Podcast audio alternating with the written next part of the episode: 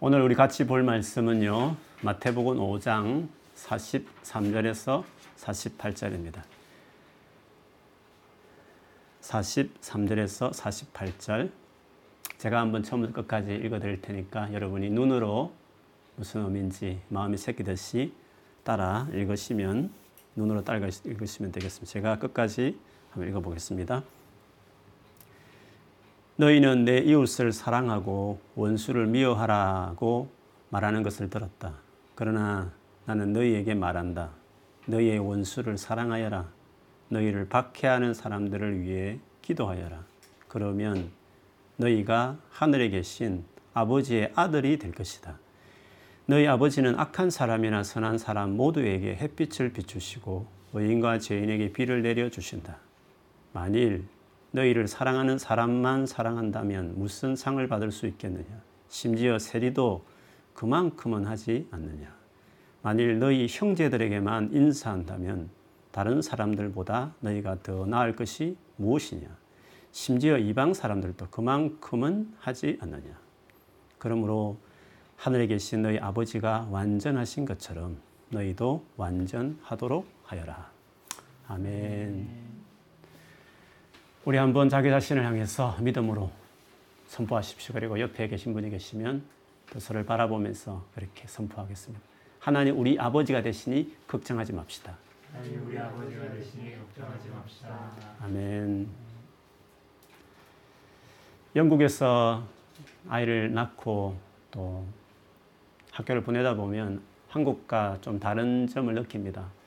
저도 오래됐기 때문에 지금 얼마나 한국 사회가 바뀌었는지 모르겠지만 제 개인적인 경험을 보면 한국에서 공부할 때보다도 우리 아이들이 영국에서는 확실히 공부에 부담을 좀 덜 갖게 되는 것 같아요. 그래서 아주 저학년 때는 그냥 놀러 갔다 와 이런 마음으로 보내지 뭐 받아쓰기 점검하고 학교에서 뭐 하듯이 이렇게 한국에처럼 하지 않고 좀 놀러 가는 기분으로 아이들을 보내는 것 같습니다. 또 하나 큰 차이는 어, 한국에와 달리 영국에 있는 선생님들은 참 아이들을 조그만 일에도 칭찬하고 참 잘한다 이런 말을 많이 하는 것 같아요. 저희 막내 여준이가 이제 한 한 달 가까이 이제 너스리 지금 다니고 있는데요. 어, 1년은 이제 3시간 정도만 다니거든요. 근데 처음에는 30분 만에 다니고 나서 학교에서 운다고 전화 와가지고 달려가서 데리고 오고 한 두 주는 한 시간, 한 시간 반 이렇게 했던 것 같아요. 절대 강요하지 않고 어, 아이들이 서서히 적응하도록 참 도와주는구나 이런 생각을 참 많이 했습니다. 근데 이제 두 주쯤 지날 쯤 되었을 때 적응이 되었는지 이제는 어, 30분 전부터 학교 가자고 울고 떼쓰고 그런 상태까지 됐습니다. 그렇게 이제 학교에 잘 놀다 보니까 어느 날 학교에서 이렇게 종이 하나를 이렇게 줬더라고요. 보니까 웰던 이래 가지고 어, 상장처럼 이렇게 받아왔더라고요. 한국에는 그렇게 상장을 주는지 잘 모르겠는데 그냥 프린트한 정도의 종이에 지나지 않지만 그 하나의 종이가 또 여준이에게도 큰 참 인정받은 참 내가 잘하는 아이로 이렇게 선생님 봐주셨구나라는 대견한 마음도 들었을 것이고 그렇게 울면서 보냈던 적이 몇 주 전이었는데 잘했다고 이렇게 부모님에게 종이를 들고 왔거나 싶어서 사뭇 마음이 허뭇하기도 했습니다. 참 누군가로부터 칭찬 듣고 인정을 받는다는 것은 내 가치가 발견되어지는 것이고 또 받아들여졌다, 보여졌다라는 점에서 본인뿐만 아니라 지켜보는 모든 사람에게 참 기쁨이 되죠. 마찬가지로요, 믿는 저희들이 믿지 않는 세상의 많은 분들 앞에서 야, 믿는 사람은 다르구나 라는 우리의 믿는 사람의 그 가치를 드러나거나 인정해 준다면 얼마나 우리에게도 기쁜 일뿐만 아니라 또 하나님께 큰 영광이 되겠습니까? 세상에 믿지 않은 많은 분들 보기에 진짜 이것은 기독인들이 너무 다른 특별한 차이가 나는 가치구나 할 만큼 인정하고 칭찬할 만한 일이 뭘까요? 그것을 오늘 본문에 예수께서 말씀하셨습니다. 마치 크리스찬의 아이덴티티, 내 제자의 어떤 정체성, 이것을 5장에 주로 많이 밝히는데요. 5장의 건물에 갔을 때 나의 제자는 그리고 나를 따르는 어, 참 하나님의 백성은 이렇게 산다 하는 클라이막스 같은 모습을 오늘 마지막 부분에 언급합니다. 우리가 읽었던 43절에 나오듯이 과거에 바리새인과 서기관 정도의 제자들은 자기 백성들을 이스라엘 백성만 찬 이웃으로 생각하고 그렇지 못한 자들은 원수로 미워하라고 했을지 모르겠지만 나는 너희에게 말한다 하면서 너희의 원수를 사랑하여라. 너희를 박해하는 사람들을 위해 기도하여라. 그러면 너희가 하늘에 계신 아버지의 아들이 될 것이다. 원수를 사랑하라. 그리고 박해하는 정말 모질게 대하는 사람을 위해서 기도하라 하는 이 부분은 만약 이렇게 살아낼 때 비로소 너희가 하늘에 계신 아버지의 아들이 될 것이다. 이렇게 예수께서 말씀하셨습니다. 이렇게 살아가기 때문에 하나님 아들이 되는 건 아니겠죠. 그러면 우리의 구원이 우리의 행위에 달려 있는 것 아니겠습니까? 그런 말이 아니라 이렇게 살아갈 때 비로소 세상 사람들 보기에 하나님 아들답다 라고 인정을 받게 될 것이다. 그런 말씀으로 하고 계신 것입니다. 이런 부분에 대해서는요, 다른 구절에도 많이 나옵니다. 이것은 세상 사람들이 아무리 사랑이 많고 정이 많아도 이 정도는 따라갈 수 없기 때문에 이렇게 살아낼 때 비로소 진짜 그리스도인은 다르구나. 진짜 하나님의 자녀는 이렇구나라고 인정하게 된다는 것이죠. 마태복음 5장 9절에도 요 팔복의 한 구절이긴 합니다만 화평하게 하는 자는 복이 있나니 그들이 하나님의 아들이라 일컬음을 받을 것이며 하나님의 아들이라 일컬음을 받을 것이다. be called 그렇게 불려질 것이다. 정말 원수 같은 가운데서 화평을 만들어낼 정도로 희생하는 삶을 살면 하나님의 아들이라고 일컬어질 거다. 인정받는다는 것을 말했습니다. 예수님께서도 요한복음 13장 34절 35절에 이제 나는 너희에게 새 계명을 준다. 서로 사랑하여라. 내가 너희를 사랑한 것 같이 너희도 서로 사랑하여라. 너희가 서로 사랑하면 모든 사람이 그것으로서 너희가 내 제자인 줄 알게 될 것이다. 예수께서 우리를 사랑하신 것처럼 그렇게 사랑하면 모든 사람, 여기 말하는 모든 사람이라는 것은 all men은 믿지 않는 세상 모든 사람이 예수님의 제자구나 라고 알게 된다. 이렇게 이야기했습니다. 왜 이 같은 사랑이 하나님의 자녀임을 보여주는 표시며 그리스도인이 진정한 제자의 표시가 될까요? 당연히 하나님과 그리스도께서 이 같은 사랑을 보여주시고 행하셨기 때문에 그 사랑을 따를 때 진짜 우리가 그의 아들이며 제자인 것을 보여주게 되는 것이죠. 오늘 말씀에서도요, 우리 아버지가 악인과 선인에게도 동일하게 비를 내려주시고 또 햇빛을 비춰주신다고 말씀한 거죠. 그렇기 때문에 우리도 누구나 할 것을 이렇게 심지어 죄인과 악인 같은 사람에게도 선을 베풀면 그렇게 하시는 하나님의 아들이다. 이렇게 불려질 수 있다는 것을 이야기합니다.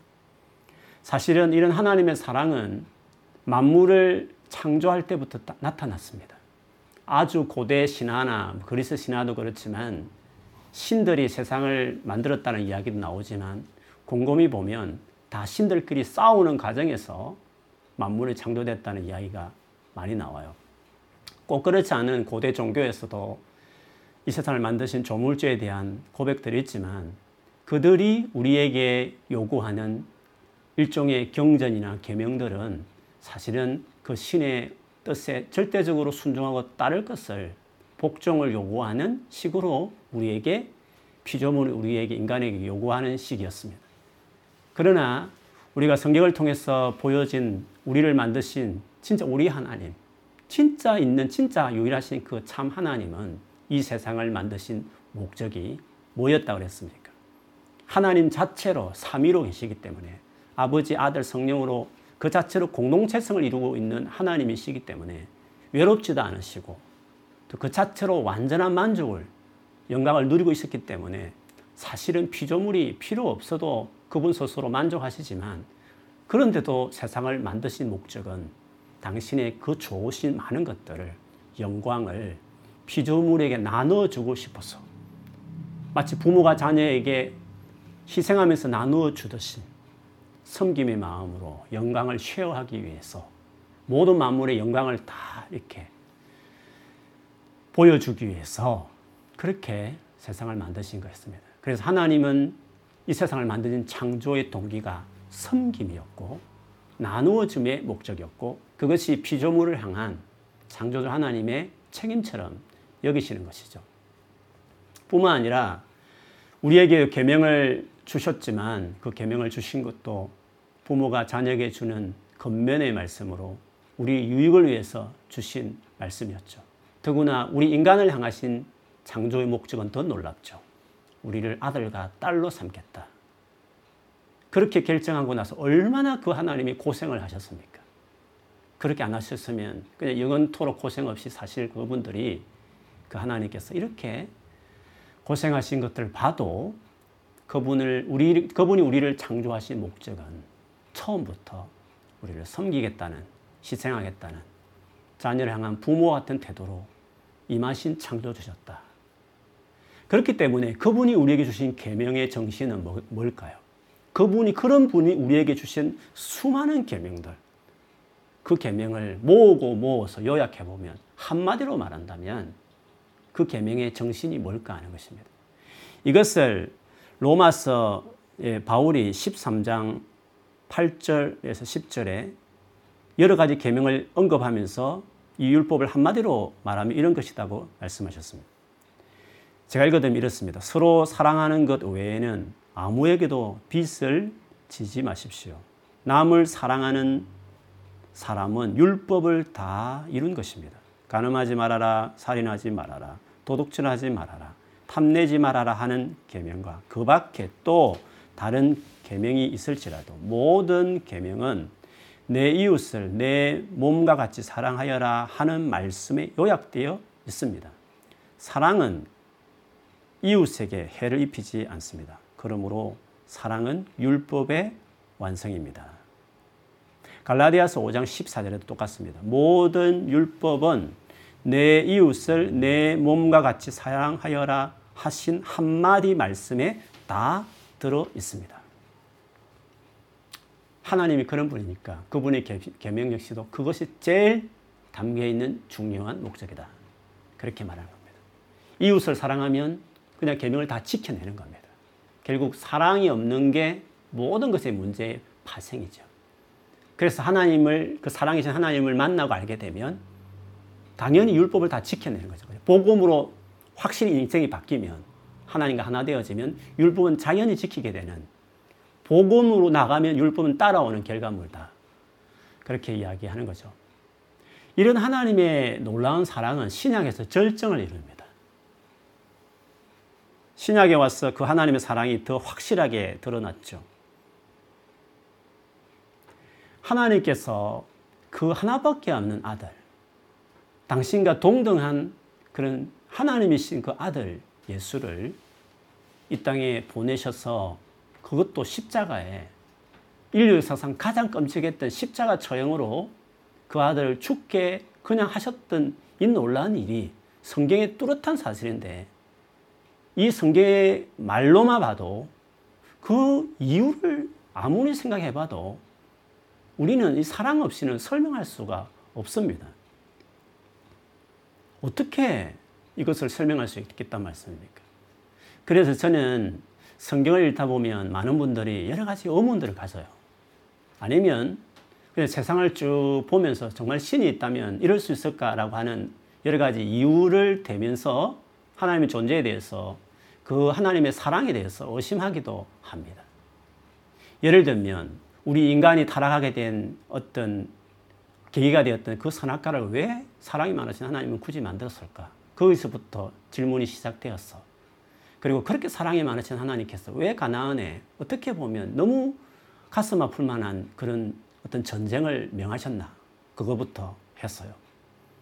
그리고 하나님이 정말 살아계시다면 사랑이 많으신 하나님께서 이렇게 정말 가슴 아픈 고통스러운 사람들이 있는 들이 많은데 그것을 왜 그대로 내버려 두시나 하는 질문부터 더 나아가서는 진짜 사랑이 많으신 하나님이면 왜 영원토록 고통당하는 지옥을 왜 만들었을까 하는 등등 우리가 성경이나 그냥 세상을 볼 때에 사랑이 많으신 하나님이라고 보기에는 잘 이해가 안 되는 질문들을 이처럼 가질 수가 있는 것이죠. 그런데 여러분, 이 같은 질문에 대해서는 성경에 물론 뚜렷하게 자세하게 풍부하게 설명하지 않기 때문에 어쩌면 그것을 그 답을 시원하게 듣지 못했기 때문에 의문을 가질 수는 있어요. 하지만 하지만 너무나 명백하게 드러난 그리고 너무 확실하고 너무 풍부하게 설명한 조금 전에 말씀드렸던 하나님이 왜 하나밖에 없는 아들을 그 전능하신 하나님께서 마음을 먹으면 그럴 필요도 없는 그 하나님께서 왜 굳이 사람으로 인간으로 자기 아들을 보내시고 그리고 그 인간의 손에 그 끔찍한 죽임을 당하도록 왜 계획을 했으며 왜 그것을 하도록 내버려 두셨는지 그것을 이해할 수 있습니까? 이거는 어떤 지적인 뭐 이해가 안 되는 부분이 아니라 그냥 심적, 심적으로 너무 이해가 안 되는 것입니다. 하나님께서 꼭 그렇게까지 해야 될 이유가 있었을까? 선악과 사건이며 뭔 사건이며 그거 따지기 전에 제일 성경에서 뚜렷한 너무나 확실하게 드러난 하나님의 가장 큰 행위 마치 그것을 위해서 처음부터 끝까지 이루, 어졌다 해도 가언이 아닌 그 자체가 이해되느냐는 거죠. 그 자체가 하나님이 자기 아들을 뭐가 아쉬워서 그냥 계산을 이렇게 따져봤으면 그냥 지구 싹 하나 수많은 은하계, 수천억 개 있는 은하계 중에서 하나 싹 없애버리고 새로 만들어서 말 잘 듣는 인류를 하나 만드는 게 그게 더 낫지 않겠습니까? 굳이 이리 살려가지고 이렇게 지금 또 하나님의 이러쿵저쿵 욕 들어가시면서 자기 자신을 희생시키면서까지 그렇게 해야 될 이유가 있었을까요? 그게 이해가 되십니까? 그것이 선악과와 지옥의 어떤 그 질문보다 더 큰 이해할 수 없는 질문이에요. 그렇지 않습니까? 그것에 대한 유일한 답은 성경에 말한 것처럼 하나님이 우리를 사랑하셨기 때문에 하셨다는 거죠. 사랑이 아니고서는 그 이해 못 합니다. 사랑은 원래 계산하지 않지 않습니까? 회사에서나 사업하는 사람이나 계산하지 진짜 참 사랑은 계산하지 않고 자기가 죽더라도 나아가는 것이 희생하면서 나아가는 것이 그게 사랑하는 행위 아닙니까? 하나님이 우리를 사랑하셨기 때문에 하셨다. 이거 외에는 그것을 설명할 길이 없습니다. 더, 나, 더 나아가서는 그럼 왜 우리를 사랑했냐는 거죠. 도대체 그 사랑이 어느 정도 크기에 그렇게까지 당신이 희생을 하셨느냐 하는 것입니다. 그건 하나밖에 없습니다. 우리를 진짜 아들과 딸로 삼으셨구나. 피조물 정도의 사랑으로는 그렇게 하지 않습니다. 피조물 정도의 사랑을 위해서 자기 목숨을 버린다? 그렇지 않습니다. 아들과 딸로 진짜 삼았기 때문에, 아들과 딸이기 때문에 물불 안 가리고 이 수천억 개 수조원 되는 이런 행성을 만드신 그 하나님이지만 거기에 비하면 티그 같은 우리들이지만 우리를 위해서 아버지셨긴 해. 아버지셨기 때문에 우리의 형이었기 때문에 오빠였기 때문에 진짜 삼일체 하나님의 가족으로 우리를 받아주셨기 때문에 그렇게 했구나. 그거 외에는 이것에 대한 답을 찾을 수 없는 겁니다. 근데 그게 너무 뚜렷하고 너무 풍부하고 너무 확실하다 보니까 그 십자가에 나타난 하나님의 사랑으로 선악과 사건도 해석해버리고 지옥도 해석해버리고 수많은 이해할 수 없는 부분도 다 해석이 되는 겁니다. 왜 그것들 애매한 구절들이고 잘 설명 없는 구절이지만 너무 확실한 십자가에 드러난 사랑이 너무 확실하다 보니까 그 정도로 사랑하신 하나님이면 그분이 일부러 우리를 골탕 먹이려고 타락시키려고 선악과를 만들었다 그럴 수는 없지 않습니까? 거기에도 하나님의 사랑이 있을 거다. 그렇게 사랑이 많으신 하나님께서 그렇게 가나안 족속을 멸하할 때는 얼마나 그들이 타락했으면 그랬을까. 그리고 우리를 구원하기 위해서 자기 백성 만든 이스라엘 백성을 거기서 보호하기 위해서 그랬구나. 뿐만 아니라 주님께서 우리를 그렇게 자녀 삼았기 때문에 처음부터 주셨던 내 자식이기 때문에 다른 피조물과 다르게 완전한 자유를 주셨기 때문에 그 완전한 자유를 존중해서 우리가 결정해서 저지르고 있는 수많은 세상의 고통에 대해서 그때그때마다 개입해서 세월호 사건 일단 확 개입하고 교통사고 있을 때 확 개입하고 세상의 모든 불행에 다 그렇게 개입해버리면 다 딱한 사건이고 다 고통스러운 눈물겨운 사건인데 그때마다 다 개입해야 될 신이 하나님이라고 말한다면 도대체 우리의 자유는 어디 있으며 그렇게 처음부터 만드신 하나님의 계획이라는 게 어디 있단 말씀이에요. 처음부터 우리를 자녀 삼겠다는 그래서 완전한 자유를 주신 그 하나님의 결정이 우리를 존중하셔서 우리 인간의 불행을 지켜보시지만 직접 개입하는 방법을 택하지 않지만 결국 이 모든 근원적인 죄를 해결하기 위해서 십자가를 지는 방식으로 우리의 자율권을 존중하면서도 자기가 희생을 당하면서 두 개를 다 이루어가면서 우리의 문제를 해결하겠다는 그 방식이 십자가가 너무나 지혜로운 방식이었죠. 그리고 끝내 나 하나님 없는 세상을 원한다.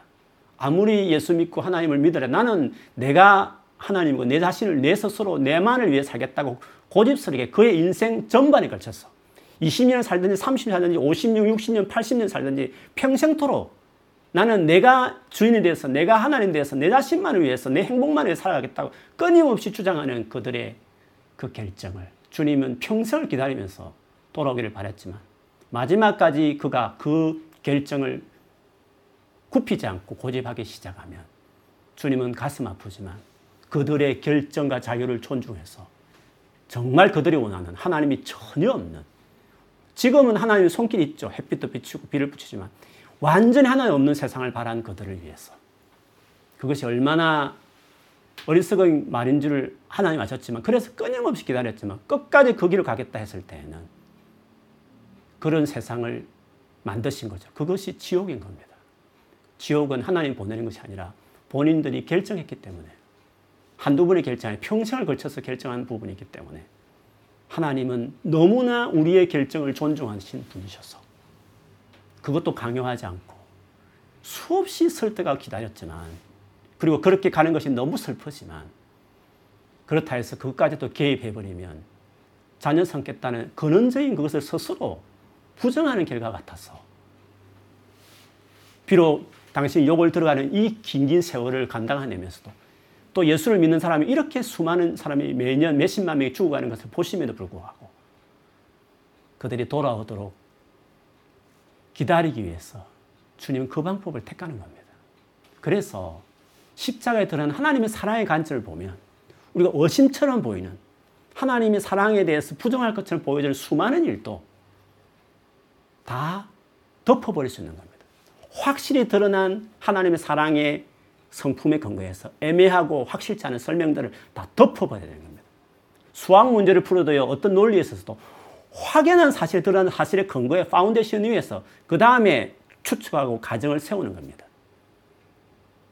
이처럼 사랑하시는 이렇게 이해할 수 없는 이 사랑을 베푸시는 이 하나님의 십자가 나타난 사랑의 근거에서 보면 세상에 이해되지 못할 부분이 없습니다.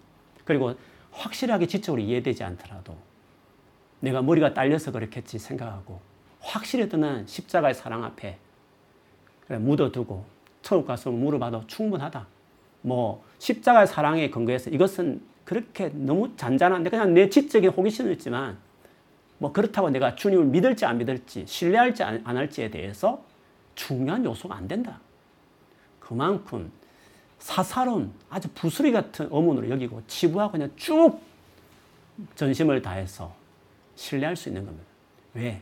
십자가에 드러난 사랑은 너무 놀랍기 때문에 그런 겁니다.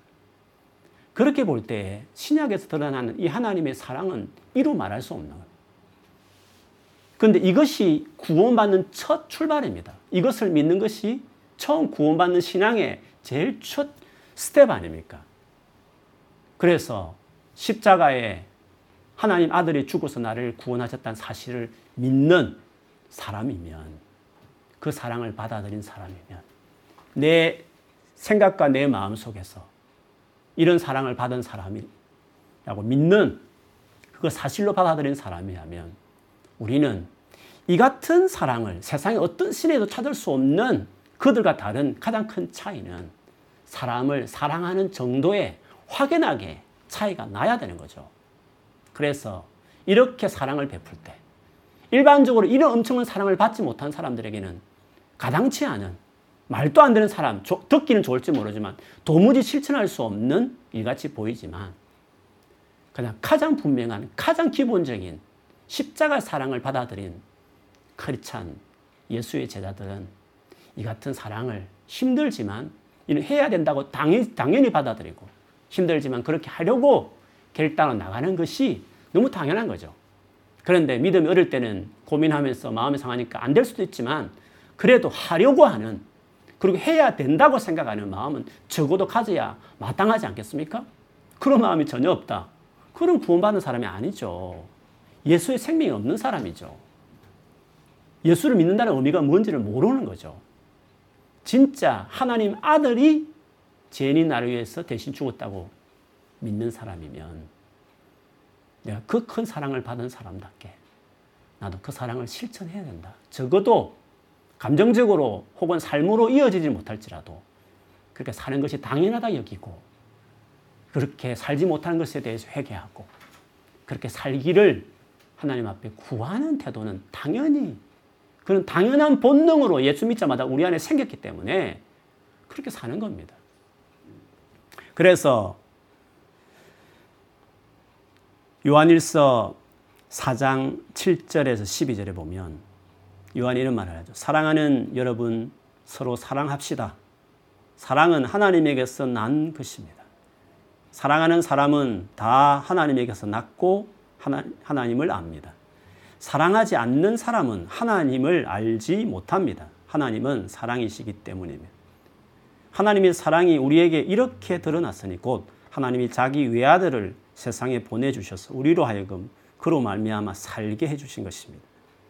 사랑은 이 사실에 있으니 곧 우리가 하나님을 사랑한 것이 아니라 하나님 우리를 사랑하셔서 자기 아들을 보내어 우리의 죄를 위하여 화목제물이 되게 하신 것입니다. 사랑하는 여러분, 하나님께서 이렇게까지 우리를 사랑하셨으니 우리도 서로 사랑해야 합니다. 지금까지 하나님을 본 사람은 없습니다. 그러나 우리가 서로 사랑하면 하나님이 우리 가운데 계시고 또 하나님의 사랑이 우리 가운데서 완성되는 것입니다. 그렇습니다. 이런 사랑을 받았기 때문에 이건 당연한 겁니다. 만일에 그렇지 않으면 만약 이런 사랑을 무슨 소리인데 그렇게 내가 상처 주고 힘들겠는데 내가 왜 그를 용서하고 사랑해라고 만일에 믿으면서도 그런 말을 한다.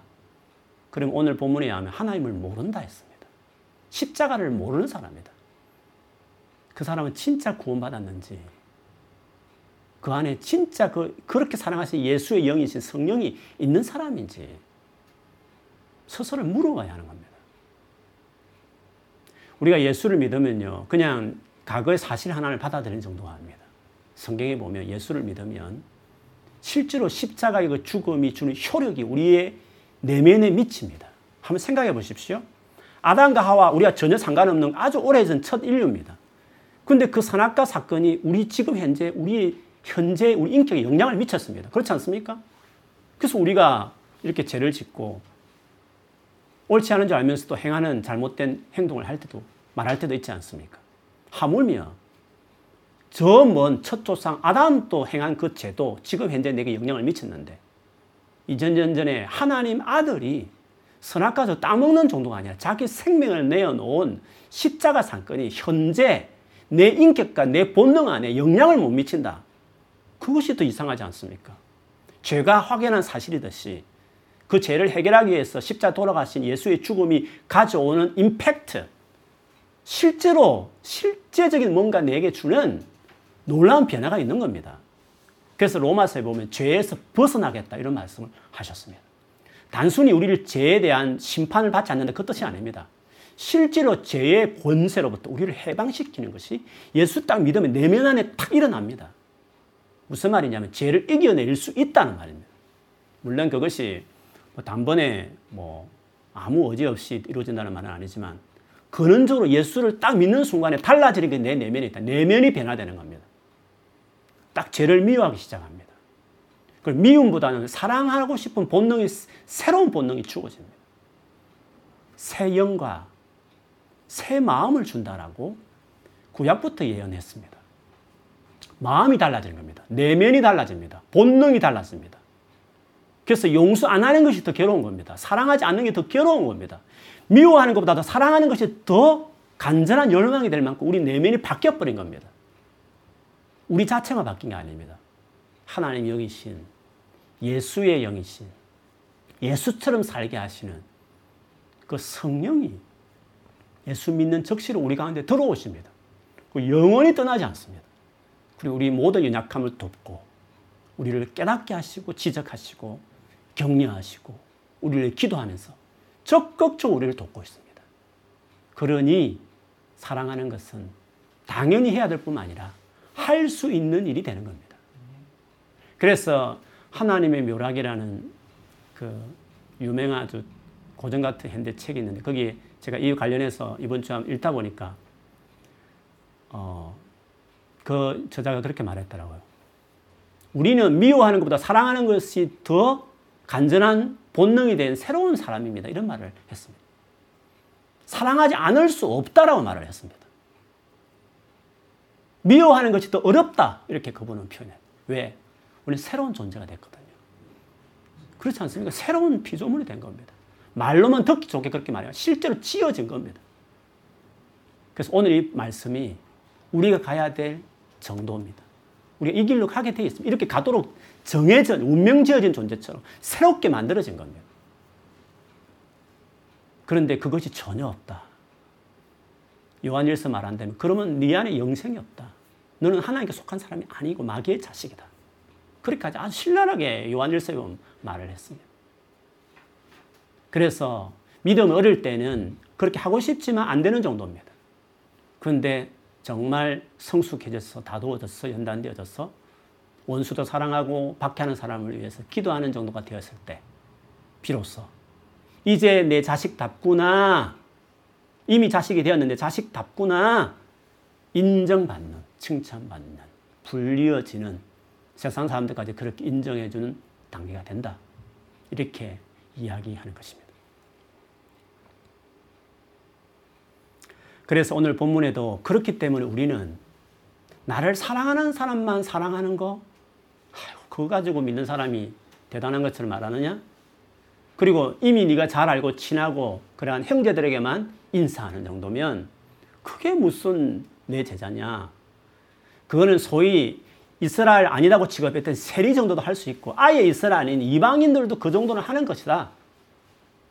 그렇게 하지 말고 우리 아버지가 어떤 사랑을 베풀었는지를 알고 하늘에 계신 아버지 같이 그렇게 완전한 사랑에 나아가라. 이게 내 제자다. 이것이 바리새인과 서기관보다 더 낮게 드러내야 될 어려운 삶이다. 그 7장에 가서 주여 주여 한다고 구원받는 게 아니라 내 백성은 이게 새로운 본능이기 때문에 이렇게 살아내는 사람이 구원을 받는 거다. 행위 구원을 많은 게 아니라 그렇게 살아가게 돼 있기 때문에 그게 전혀 나타나지 않는 채로 주여주 하는 것은 실상은 믿는 것이 아니었다. 이렇게 예수님이 결론을 내리는 겁니다. 진짜 예수 그리스도를 믿으면 이렇게 놀라운 특히 사람을 사랑해내는 데 있어서 완전히 질적으로 다른 차원의 삶으로 들어섰고 믿음의 성숙 따라서 자기 삶 안에 이 열매를 점점점 보게 되는 것이 그리스도인 삶의 라이프다. 그렇게 이야기하는 것입니다. 그런 점에서 확실히 달라야 하는 겁니다. 그리스도인들은 확실히 세상에서 달라야 되는 겁니다. 어떤 점에서? 뭐 교회 가는 정도, 뭐 조금 착하게 사는 정도, 뭐 세상의 어떤 정의로운 위해서 좀 헌신하는 정도, 그 정도가 아니라 이 정도로 차이 나는 삶을 살아야 하나님의 아들이다. 그렇게 불려진다는 것입니다. 이거는 정죄의 말이 아니라 격려의 말입니다. 우리가 그렇게 살 수 있다. 그런 사람으로 정해져 부름받았다 라는 사실인 겁니다.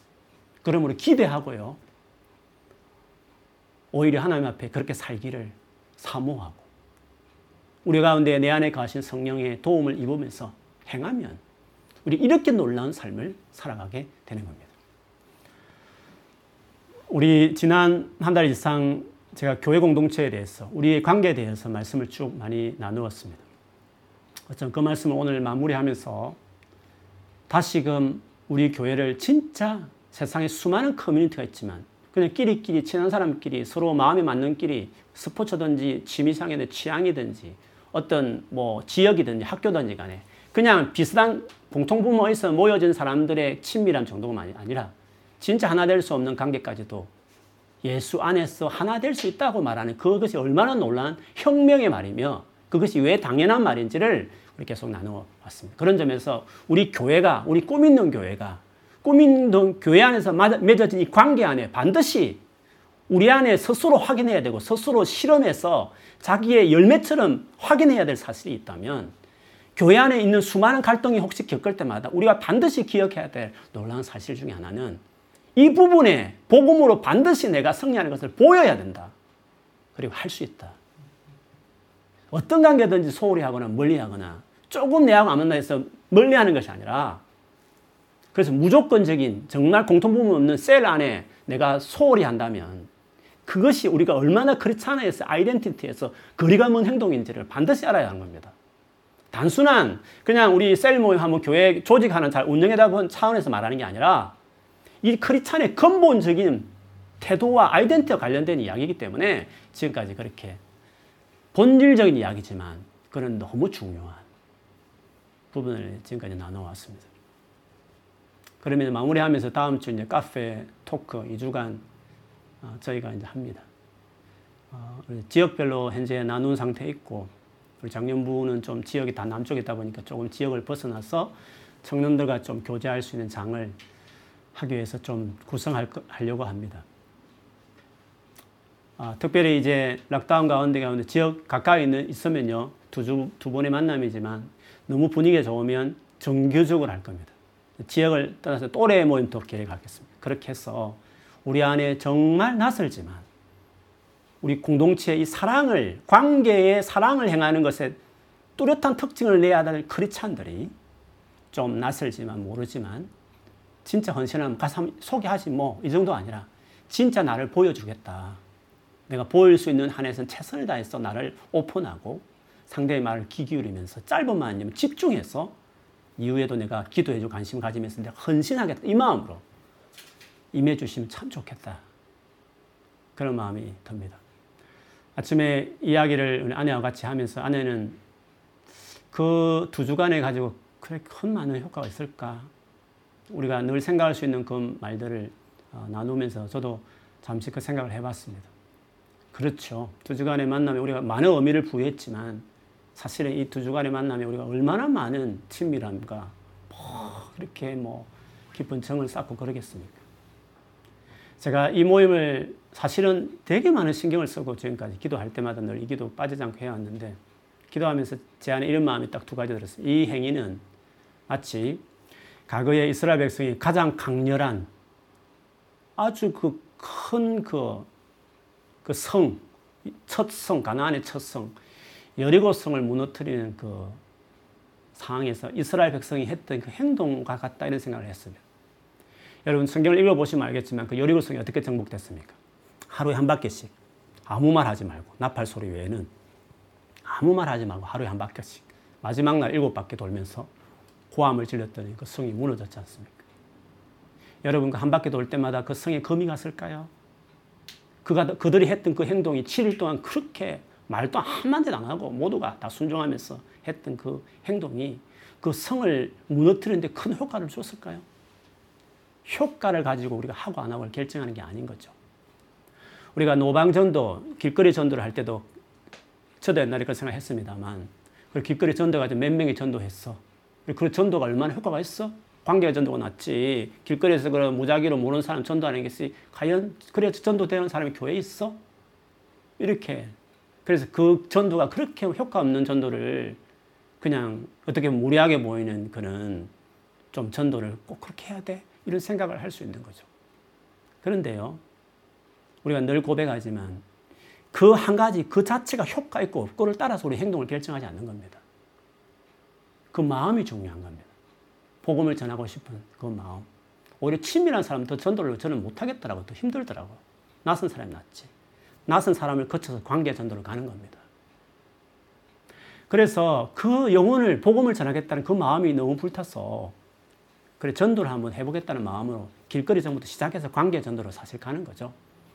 그런데 우리가 많은 분들이 고백하지만 그때 그걸 통해서 교회 오지는 않지만 주님은 그렇게 영혼을 사랑하는 그 영혼 사랑하는 그 교회에 다른 루트를 통해서 사람을 보낸다. 그런 말들을 많이 하지 않습니까? 하나님은 정확합니다.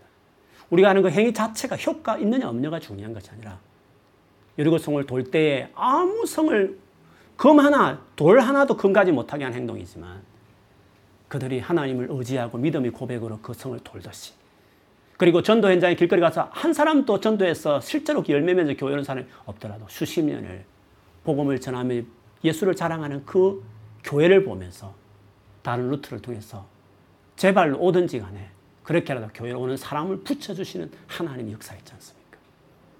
그래서 여러분, 이번에 두 분의 모임을 그렇게 생각했으면 좋겠습니다. 그걸 통해서 뭐 실질적인 뭔가 효과를 생각하기 전에 우리가 지금까지 나누었던 이 마음들 정말 우리 교회가 교회다워지자.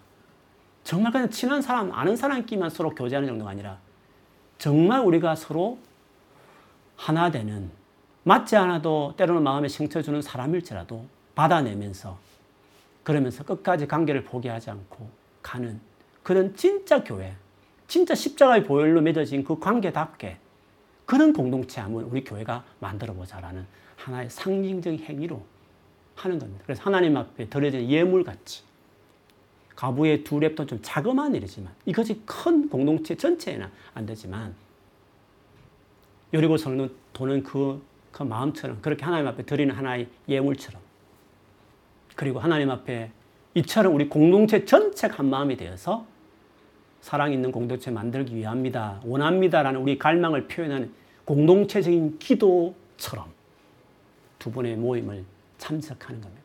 주님이 그렇게 받으셔서 그 두 주간의 놀라운 역사가 인간적으로 없, 없지만 이후에 하나님께서 예물처럼 받으시고 공동체 전체가 그 마음으로 달라들어서 한 만큼 기도로 받으셔서 이후에 앞으로 정말 주께서 당신의 놀라운 방식으로 우리 교회를 이렇게 사랑하는 지금 또 사랑이 있고 서로 위하는 마음이 크지만 그러나 오늘 본문에 말하는 이 같은 정도의 놀라운 사랑을 행하는 공동체로 세워 주시는 주의 손길이 있을 줄 믿습니다.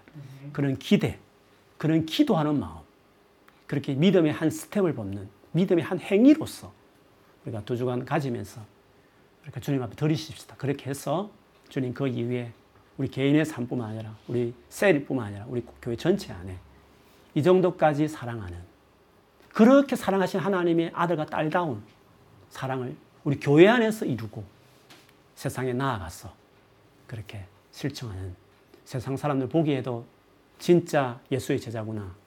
진짜 저 정도면 하나님 정말 살아계시구나. 할 만한 진짜 정인 하나님의 사람 아들과 딸로서 살아가는 우리 모두가 되기를 주의 이름으로 축원합니다. 아멘.